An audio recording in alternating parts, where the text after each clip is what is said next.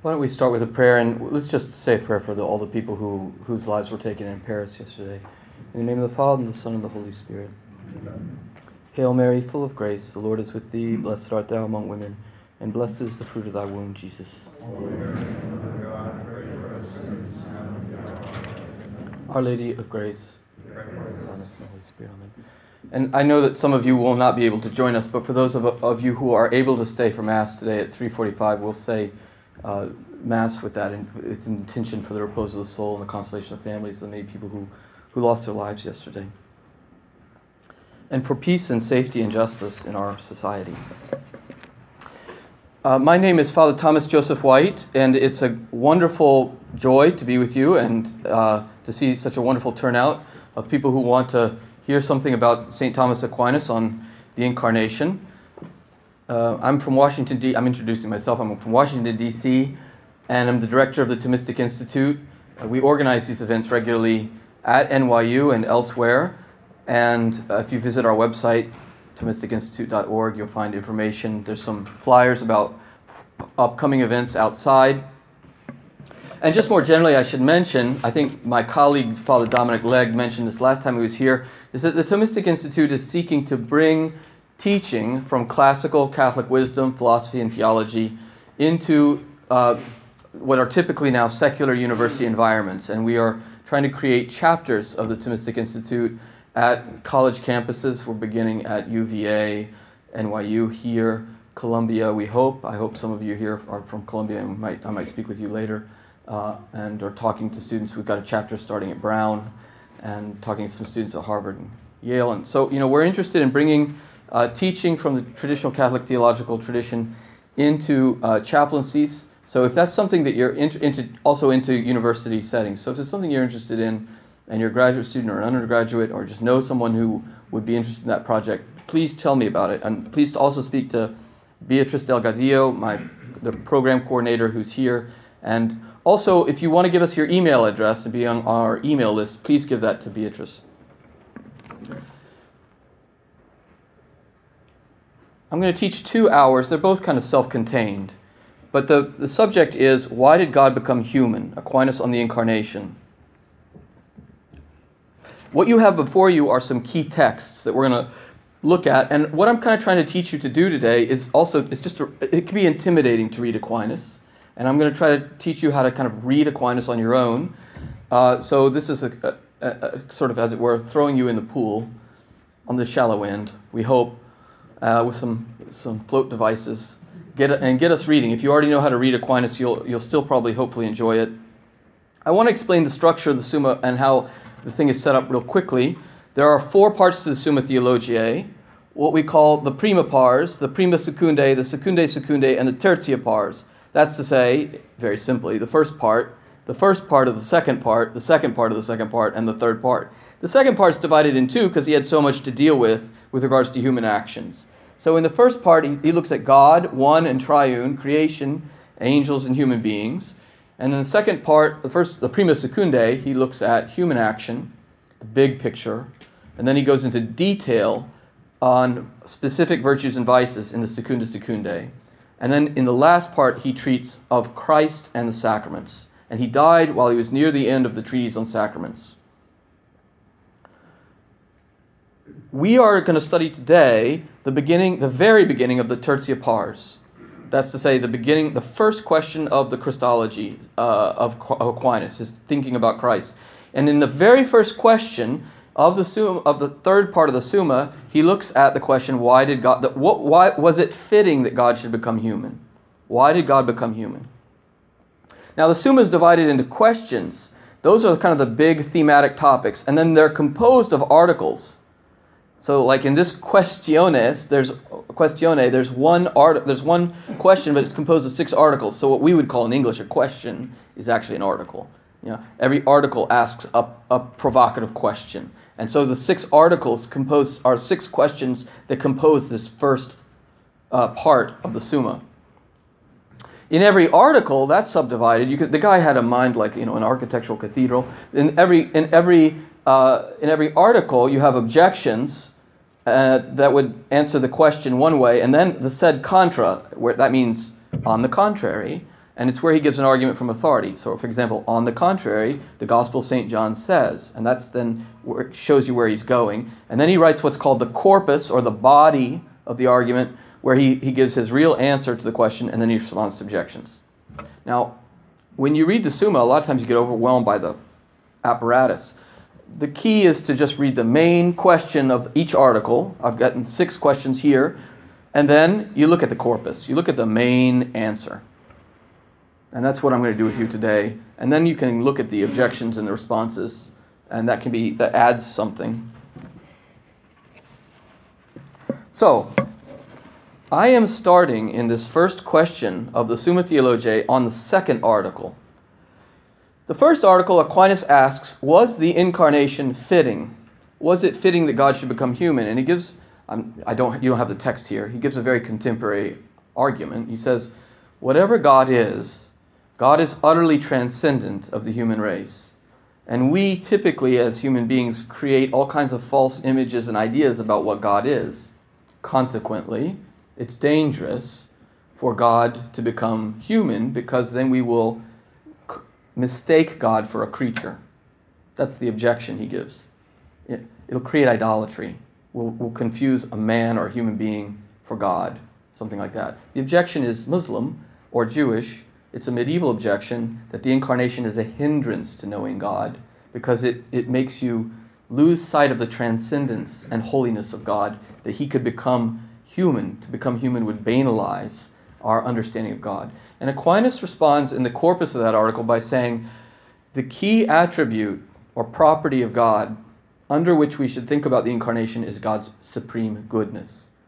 That the incarnation is a mystery of God's supreme goodness and love, that he should, out of solidarity with us, become human, become one of us, so that we might know who God is. So Aquinas doesn't deny that God is very transcendent, mysterious, ineffable, unknown in many ways, high above our comprehension.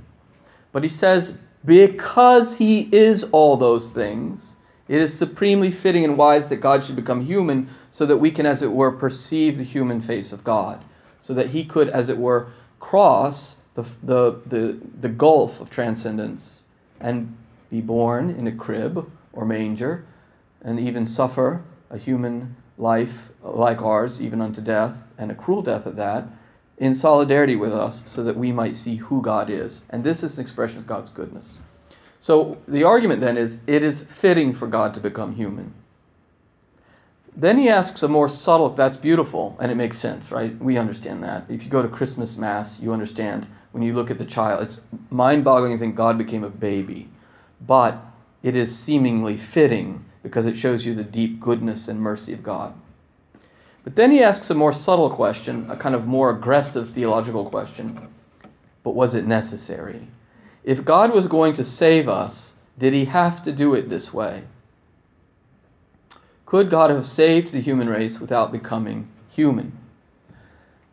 Now, that is where you start to get into questions of what salvation is. What is God about? What is he up to in the incarnation? And one of the things I want to get into in the second lecture today is more about the peculiarities of Christian claims about salvation. I mean, that God wants to save the human race, he becomes human, but it's certainly not a magic wand version of salvation where he uh, simply waves away all the evil of human existence. As we're all too frequently and punctually reminded, there's great moral and physical evil that remains present in the human race and, in fact, in ourselves. And so however we understand the incarnation, uh, it's got to be related to how we understand what God's doing in salvation. Okay, so that's a, I'm giving you a big theme we're going to explore a little bit more today. So when he asks whether the incarnation was necessary for human salvation, he gives a big kind of prologue here in this this is in, this is the corpus this is the main answer of the article and then he's going to talk about two ways the incarnation has helped us or why it saved us for furtherance in the good, and for removal from evil, withdrawal from evil. So I'm going to go through it with you. I'm going to actually just read the article and comment on it bit by bit. I answer that a thing can be said to be necessary for a certain end in two ways. First, when the end cannot be without it, as food is necessary for the preservation of human life. That's straightforward. Do you need to eat in order to live? Indeed. Secondly, when the end is attained better and more conveniently, as a horse is necessary for a journey. Now, this is a, a joke in a certain way when he says this in a medieval context, because Dominicans were different from other clergy, diocesan clergy in the Middle Ages, because Dominicans had a rule that they were uh, in fact, to walk everywhere, while other clergy could sometimes ride horses. And it was onerous. It's thought that in Thomas Aquinas' own life, he probably walked 10,000 miles. Uh, and he actually died while walking. He sort of seems that he had a stroke. Um, so when you say to a, a room full of Dominican friars, it's necessary. There's another kind of necessity in the way it'd be necessary to have a horse for a journey. They know it's not very necessary. I mean, in other words, you could, you could, but they know it's very inconvenient to not have a horse right? Okay, so that just interesting context. In the first way, it was not necessary that God should become incarnate for the restoration of human nature. For God, by his omnipotent power, could have restored the human nature of uh, human nature in many other ways. God could have saved us in any many numbers of creative ways. God is infinite, God is infinitely wise, God has a lot of resources, he has a lot of time on his hands. In fact, when he created time, he made a lot of it because he's eternal and he's very patient. But in the second way, it was necessary that God should become incarnate for the restoration of the human nature, of human nature. Hence, Augustine says, and he's quoting Augustine as an authority for medieval think- thinkers, we shall also show that other ways were not wanting to God, he could have done it otherwise, to whose power all things are equally subject, but that there was not a more fitting way of healing our misery. Okay, so Aquinas is making um, a strong version of a weak claim. He's saying it's not necessary that God become incarnate to save us but it is highly fitting. And it's much more, con- the, the word in Latin is conveniens. It means convenient, but it also means highly fitting, uh, highly appropriate. And think about the difference between taking the metro versus walking the island of Manhattan, right? I mean, you can get there by walking, but mm, much more convenient to take the metro. That's sort of the idea, right? So the incarnation is really uh, kind of moving us along into God in the most expedient, convenient way. Now, he then creates what are called like kind of two tables of thinking. One is about the positive advancement in the good, and the second one is about withdrawal from evil. And we're going to go through these because they're very beautiful and they're very profound. And they tie in with Aquinas' sort of deeper vision of salvation and the human personhood. The first thing I want to note to you is that when Aquinas talks, he's going to kind of pursue this thesis that this is the most convenient way for God to save us. The first thing I want to note is he, he starts with the emphasis on the positive. Salvation is about Christ saving us from human sin, but that's interestingly the very last thing that Aquinas is going to say. He's going to talk first about the fact that it's about God creating the conditions of our happiness. God became a human being so that we could be happy, so that we could be beatified, so that we could live our life with God. So it's, it's, you know, it's just refreshing that the greatest of medieval Catholic theologians should say the primary mystery of salvation is a mystery of God advancing us or moving us upward into life. It's that the incarnation is a mystery of God communicating his life of grace to us. So we're going to look at that. Now, this may be viewed with respect to our furtherance in the good, how it's fitting. First, with regards to faith, which is made more certain by believing God Himself who speaks. He means like who speaks to you in a human voice, with human words. So Augustine says in The City of God, in order that man might journey more trustfully toward the truth, the truth itself, the Son of God, having assumed a human nature, established and founded faith. Right, so for, there's lots in the background here. If you were at Father Legge's talk that was a month ago, you know he talked about faith being an enlightenment of the human intellect that allows you to know God personally. The great, we're talking about supernatural faith. Supernatural faith is an enlightenment of the mind, it's a grace given into the human intellect that allows us to know who God is. So if I have received baptismal faith, for example, I am able to make an act of faith in Christ as a reality. If I'm sitting around the water cooler and people at the office or at the cafe or in the classroom are saying, you know, these Christians are crazy, they believe all this stuff, some part of me knows that's not right. My sensus fide, the sense of the faithful, is telling me, no, actually, they don't realize Jesus exists, or that Christ is present in the Blessed Sacrament, or that the church is something real, a real mystery. Right? That knowledge, that dark but obscure but real knowledge, is knowledge given by grace.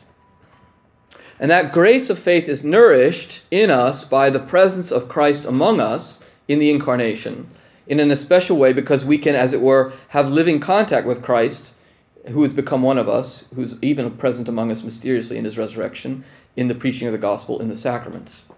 It nourishes our faith. And what is faith for? Well, in this life, it's for belief, and in the life to come, it's for vision.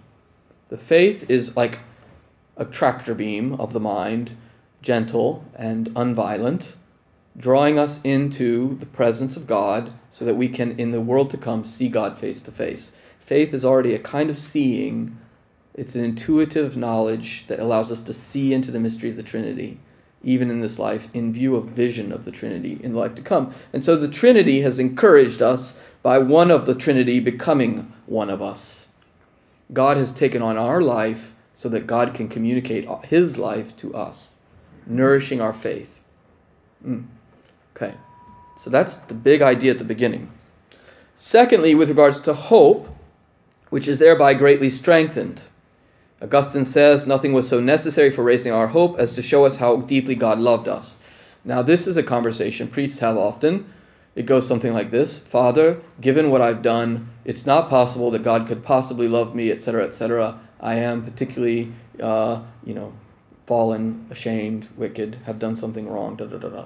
And the priest can simply respond like this, saying, This is not a theoretical question. The answer to this question has already been given 2,000 years ago. He died for you on the cross, and so he has died to take away our sins and to restore us to life in him. All right, so the crucifix, the incarnation and crucifixion become principle of hope. We can have hope in God in all circumstances of life because God became human and even suffered death and made from that death, uh, you know, the, the new creation of resurrection. Julian of Norwich, the 14th century uh, mystic, English mystic, says, The worst possible thing that ever could have happened has happened. We have killed God and God has drawn from it the best possible thing that might ever be, which is that He's communicated to us eternal life. So we've already done the worst thing we could do, and from that very worst thing we could do, God's already given us the greatest thing He can give. And so there are grounds for hope. Thirdly, with regards to love or charity, the grace of charity poured into our hearts by the Holy Spirit, which is greatly enkindled by this, since Augustine says, what greater cause is there of the Lord's coming than to show his love for us?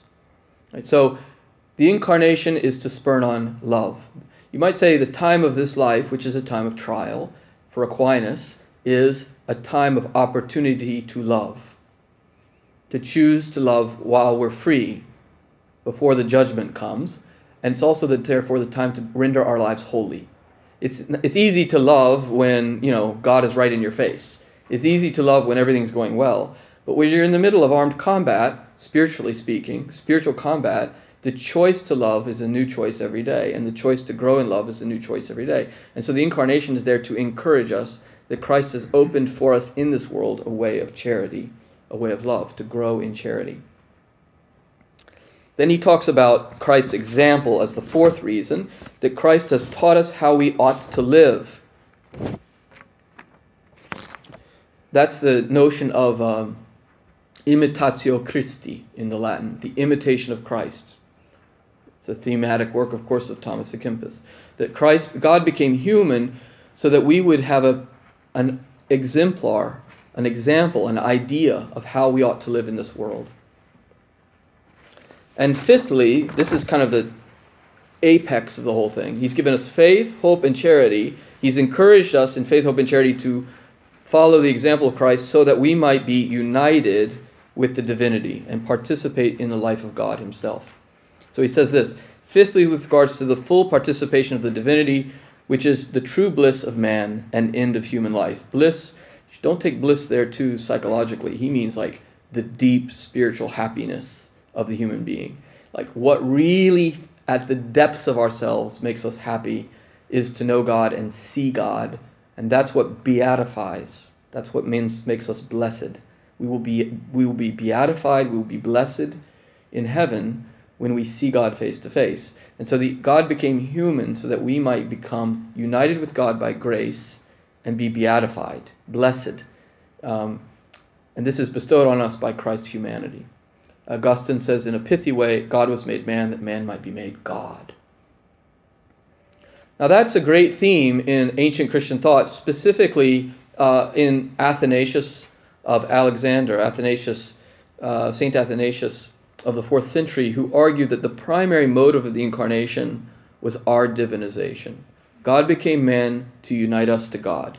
And the idea here is like it's, a, it's an idea of fittingness. God could, God could make us blessed by grace without having become human, but if God can become human, he can definitely give us heaven. If you say, well, God can't beatify us, you know, grace can't really be that real. Eh, it's it's just too much evil in the world. God can't deal with cope with it all. I mean, or if he if he if he wants to cope with it all, he hasn't shown himself very interested to do so. But see, if he's become human, then he can, right? I mean, so it's a kind of proportion an argument from proportion. God has done something so disproportionately baffling as to become human. That shows us that God can do something uh, that's you know relatively quote unquote easier, which is to give us intimate knowledge of God. If God can become human, then I can be friends with God. That's kind of the idea. Now he says it's also useful, the incarnation, for our withdrawal from evil. So he doesn't, it's not Pollyanna. He puts the positive stuff first, then he turns to the remedy of our human condition. First, because man is taught by it not to prefer the devil to himself, nor to honor him who is the author of sin. Hence, Augustine says, since human nature is so united to God as to become one person, Jesus is the person of the Son made man. Let not these proud spirits of the devils prefer, dare, dare to prefer themselves to man, because they have no bodies. Okay, this is a very interesting. Now that this is like really high medieval thinking. Right? We're not usually thinking about the devil and angels and spirits, but the idea is really interesting. It's that the human being is tempted in our human condition to see our mortality, our, our physical limitation, our physical suffering, as a sign of dependency on the spiritual world and therefore to render honor to the spiritual world in ways that are um, confused, disoriented, and false. In other words, we gen- human beings down through time generate religions, and it's natural in a way to be human to be religious. But Aquinas is saying, but there's a lot of ways human religion goes wrong. I mean, I'm not trying to be polemical, but we saw an aspect, we saw an example of this yesterday, it was very poignant. It's what Aquinas would call superstition, serving God in the wrong way. And sometimes it's really the wrong way. And so Aquinas is saying that part of the way that we stop serving the spiritual world wrongly is by look is by knowing how to serve God rightly, and the incarnation has given us has opened the right avenues. He's thinking also of the sacraments, that by becoming human and instituting the church and the sacraments, God has given us the kind of safe highway of how to approach God in a right way. And it's taught us then to love ourselves. It's also taught us to value our own bodies. And one of the mysteries of our life is that we suffer physically and we die. And it's easy to think about the body disparagingly. Now that's not our American culture. Our American culture is the cult of, you know, exercise, human sexuality, the body's good, the body's great, until it isn't. Uh, and then we try to prop it up with medicine and plastic surgery and you know a lot of special care and then eventually we get into mortality reluctantly but this is a deeper view of the human body that the human body can be a place to glorify god. And that that's, that's something that the incarnation's made clear to us. Glorify god in your body. Do not prefer the devil to yourself. God didn't choose to become an angel. He became a human being. So we are special to god and the human body is special to god. Secondly, because we are thereby taught how great is man's dignity lest we should soil our human dignity with sin. And so he quotes Pope Leo from the famous Christmas sermon of Pope Leo, which religious and monks read every year. Learn, O Christian, thy worth, and being made a partner of the divine nature, refuse to return by evil deeds to your former worthlessness. I mean, Pope Leo says, if God became human, you have such value. You have such dignity. He says, Christian, remember your dignity. That's sometimes how it's translated. Christian, remember your dignity. God has become human, so you have incredible dignity. It's a deep view of human dignity. Now, incidentally, just in passing, this was exactly the argument used by another great pope, John Paul II, in the face of communism in his first encyclical Redemptor Hominis in 1979, where he laid the emphasis on the intrinsic dignity of each human being because of the incarnation, because God became human. And so the state can never violate human dignity in the name of a kind of omnipotence of the state. The state is always relative to the mystery of God. This is obviously in the context of the polemics with communism, emphasizing with the solidarity movement the dignity of each human being. It's just interesting to see how from Pope Leo in the 5th century to Thomas Aquinas in the 13th century to John Paul II in our own time, this powerful idea of theology has been so liberating and so important, even to like very concrete, uh, in very concrete political ways. Thirdly, because in order to do away with man's presumption or, or pride, the grace of God is commended in Jesus Christ through no merits of who, though no merits of ours went before. I mean, so the incarnation makes it clear if we're saved, it's not because of something we did, it's because of an initiative God has taken. Right? What do you have, St. Paul says, that you have not received? What do you have that you have not received? And that is not a humiliating viewpoint, that's a liberating viewpoint from the perspective of gratitude. The idea that I become, by my Christian faith, a being of gratitude because I've been given so much by God. Right? And so instead of um, thinking of all the things we, you know, are limited by, thinking also of all things we've been given. It's a very challenging and, and deep uh, motif. Fourthly, because man's pride, which is the great stumbling block to our clinging to God, can be convinced and cured by humility so great. The great parable of the incarnation is a parable of humility. If you look at Philippians chapter 2, it says, Though he was in the form of God, God did not deem, Christ did not deem, though he was in the form of God, Christ did not deem equality with God something to be grasped at, but he humbled himself, taking the form of a slave, taking the form of man, and being in human form, became obedient even unto death. And Paul is commending there in, in the second chapter of Philippians that we imitate Christ, that he who served in humility, the whole human race, we should seek uh, to imitate in serving one another in humility. So, this like parable of deep humility that's a remedy to our uh, erroneous pride. And last, just as he ended the, the, the list of positive goods with the theory of divinization, which is the great Eastern theory of redemption, God became human to divinize us, he ends the list of uh, removals of privations with the great theory of salvation of the West, which is that of St. Anselm uh, in his book, Why Did God Become Human? Cur Deus Homo. It's a famous treatise of St. Anselm from the 11th century. And he gives that, he doesn't name him here, but that's his, it's, he gives the theory here. Fifthly, in order to free man from the enslavement of sin, which, as Augustine says, ought to be done in such a way that the devil should be overcome by the justice of the man, Jesus Christ. And this was done by Christ atoning for us. Now, the word is put in the English translation here satisfying because the word in Latin is satisfactio, but the word satisfactio means like what we might call atonement, making reparation. Christ made reparation for us. Now, he gets in the argument here, which I'm going to talk about a little bit more. Now, a mere man could not have made atonement or satisfied for the whole human race, our, our sins. But God was not bound to satisfy. I mean, God has no obligation to make atonement to himself. So here's the idea you and I are all very finite, and we are unfortunately marred by original sin and even, if I may say so, a few personal sins of our own. So we can't go out and sort of fix the problems of the human race. Like, you know, God, I volunteer to be pristine for the human race and save humanity. No, it's ridiculous. And even collectively, we can't do it. Because we're, we're sort of part of the, well, we're sort of part of the problem, if you see what I mean. Um, and God doesn't really have any obligation to do it because, I mean, God making atonement to himself as God doesn't make much sense. And so it's fitting, it's not necessary, but fitting that God should become human and as one of us atone for us.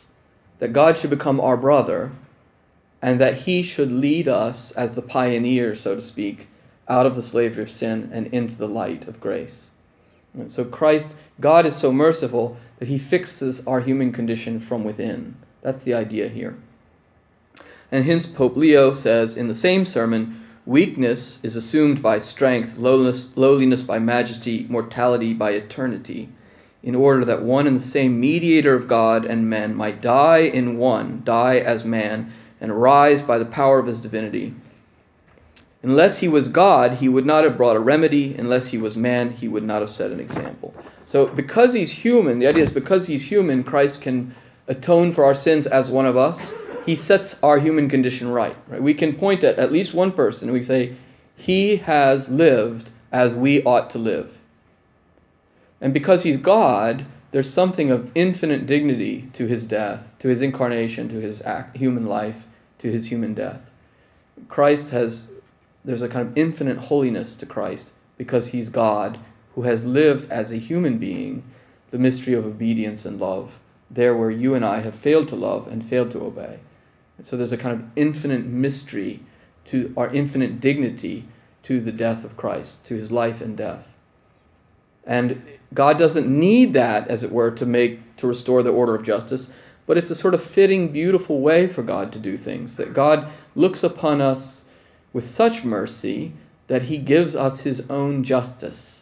He clothes us in his own justice so that we can partake of his own righteousness. So the idea here is not that God had to fix things by becoming just on our part. He had to become just on our behalf because otherwise um, he just couldn't really have looked at us with any mercy. It's like, okay, first, first things I've got to I've got to set things straight with justice, and then we'll talk about mercy on the wretched human race. No, it's the opposite. It's that God has such mercy on the human race that He doesn't just save us out of mercy. He's, he's so merciful that He saves us in justice. He becomes one of us, and then He communicates to us justification, the grace of justification. And we're justified by faith, hope, and charity. So when we live in faith in Christ, in hope in Christ, and in love of Christ, we partake of Christ's own justice, his own grace as man, and we follow him, the pioneer of our li- life in God. We follow Christ uh, into righteousness. All right, I'm going to just finish this first talk. I'm going to open up the questions about six or seven minutes, but I'm just going to finish this first talk by looking at another, um, what's actually, I have it as Roman numeral number two, but as it says on the sheet, it's actually Article 3. Okay, that's very beautiful, St. Thomas Aquinas. You have all these good reasons that it's fitting that God should become human to save us. But would God have become incarnate had human beings never fallen into sin? Is the incarnation itself primarily oriented towards our salvation? Or would God have become incarnate had we never sinned? Now that sounds like a, you know, kind of purely hypothetical question. But what Aquinas is trying to get at is this issue. Did God create the world from the beginning in view of the incarnation? Did God make everything in order to become incarnate? So he would have done it anyway? And as it were, he's now done it in a way that completes creation and redeems us from sin? Or did God create the world for some other reason, and then because we sinned, become incarnate. Now, this is a famous theological argument down through the ages, and I'm sure some of you know that there's a famous d- dispute here.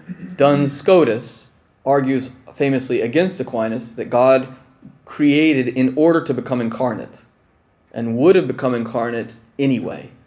So the incarnate that God made the world in order to become incarnate, and many people many people hold this view. I mean, it's a totally permitted view in Catholic theology, and many people see the incarnation of Christ as sort of this, the, the center of the universe, the kind of monstrance. You know, just like we look at a monstrance, there's the Holy Eucharist there. Like the, the whole universe is a sort of monstrance in which Christ's incarnation shines through as the centerpiece of all creation, and God intended it ever so from the beginning. That's a beautiful idea. But Aquinas does not think the purpose of the incarnation, of the, of the creation, was the incarnation. He does not think the central mystery of creation is the incarnation. Doesn't that sound impious? What could it possibly be then? Aquinas thinks the central mystery of the creation is the Trinity, and that God created us not in order to become human, but in order to give us God. God created us so that we could see God face to face and know the Trinity. And it's because we failed in the first instance to correspond to the, you might call it, to the heights of that calling, that then God descended into the depths of our condition so that we could be re elevated into the life of the Trinity. That's also really beautiful. These are, this is the privilege of studying theology. You get into beautiful conundrums between competing visions of the beauty of God's work. Cardinal, Cajetan, Cardinal Cajetan figured out the answer to all this, in my opinion, but uh, I'll come to that in a minute. So let me just read the Corpus article, and then I'll, I'll, I'll give you some thoughts. Now, Aquinas does not say things quite so bluntly as I just said them. He says, I answer that there are different opinions about this question. For some say that even if man had not sinned, the Son of Man would have become incarnate. Others assert the contrary. And seemingly, our assent ought rather to be given to this opinion. Now, notice he's cautious. He doesn't say it's just straightforward. He says, I think it's probably the latter view. Now he's going to try to justify that. For such things as spring from God's will and beyond the creature's due, or what, what God owes us, you might say, can be known to us only through being revealed in sacred scripture, in which the divine will is made known to us. So what he's saying is first is like, how do we know the answer to this question anyway? What God would have done had we never sinned? We have to look at sacred scripture because we don't have like access behind the veil to go back into God's mind and know what he would have done in a hypothetical counterfactual. You know, well, you know, if I were God, I would have become incarnate anyway. So, no, we don't have that kind of knowledge. You don't have access. So, what does Scripture teach you? What does God reveal to you? He says, Hence, since everywhere in the sacred Scripture the sin of the first man is assigned as the reason for the incarnation, it is more in accordance with this to say that the work of the incarnation was ordained by God as a remedy for sin so that had sin not existed, the incarnation would not have been. Okay, so he's saying if you look at the motives of the incarnation as in St. Paul and in Scripture, it seems that what Scripture teaches is that God became man because of our, uh, to redeem us, to save us.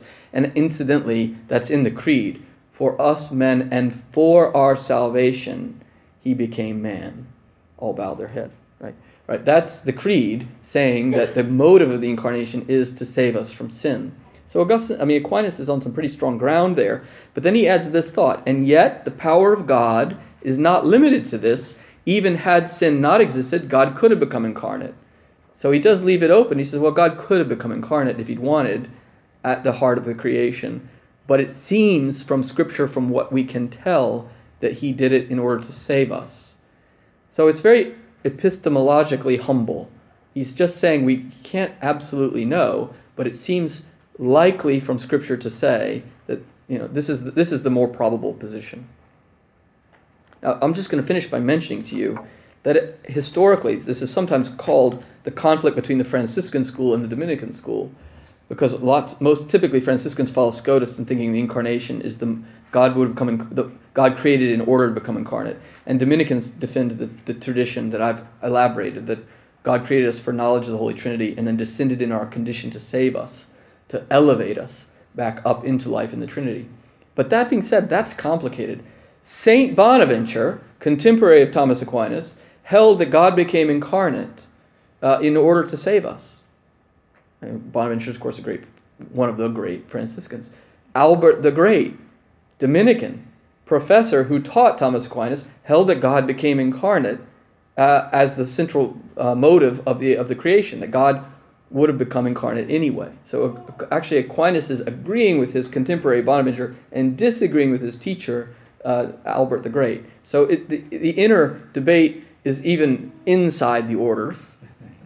So it's not just Franciscans versus Dominicans. And Cajetan, uh, Cardinal Cajetan was great, probably the greatest Catholic theologian of the 16th century, debated with Luther. Uh, was one, one of the people to revise the study of Aquinas in the early Renaissance period. And, and Cajetan has a beautiful, th- he, he debated a lot with Scotists on this issue, in, in, incidentally. And it has a, I'll finish with his idea, which is very beautiful. Cajetan starts with Aquinas' idea. Yes, God became, from what we can see in Scripture and from the fitting arguments that Aquinas gives, we can see that God created us for knowledge of the Trinity, and when we fell, became human, a human being to unite us with Him once again and to save us from sin. So the motive of the incarnation, the reason God became human, is our sal- for our salvation. And there's no reason to think necessarily that God would have become incarnate had we not sinned. But when God does become incarnate, he glorifies the universe more than it ever would have been had he not become incarnate. And so, in a certain way, what we see God doing is making use even of our failures and of our shortcomings in God's infinite mercy to give us a yet greater bestowal of grace than he ha- would have had we never fallen. So there's a certain way in which God makes use of the fault to go further in mercy and show us his ever greater goodness, even to the point of making the universe more beautiful, in some respects at least, and more profoundly attuned to God by the mystery of the incarnation, completing, in a certain way, fulfilling the creation from within. You know, so that's an interesting position that says that, in a certain way, what God has given us in the incarnation and in Christ is greater than what God would have given us it's in some ways greater for God to become a human being than if than what would have happened in the first creation had we never sinned. And so God's mercy is creative. It's a very interesting view.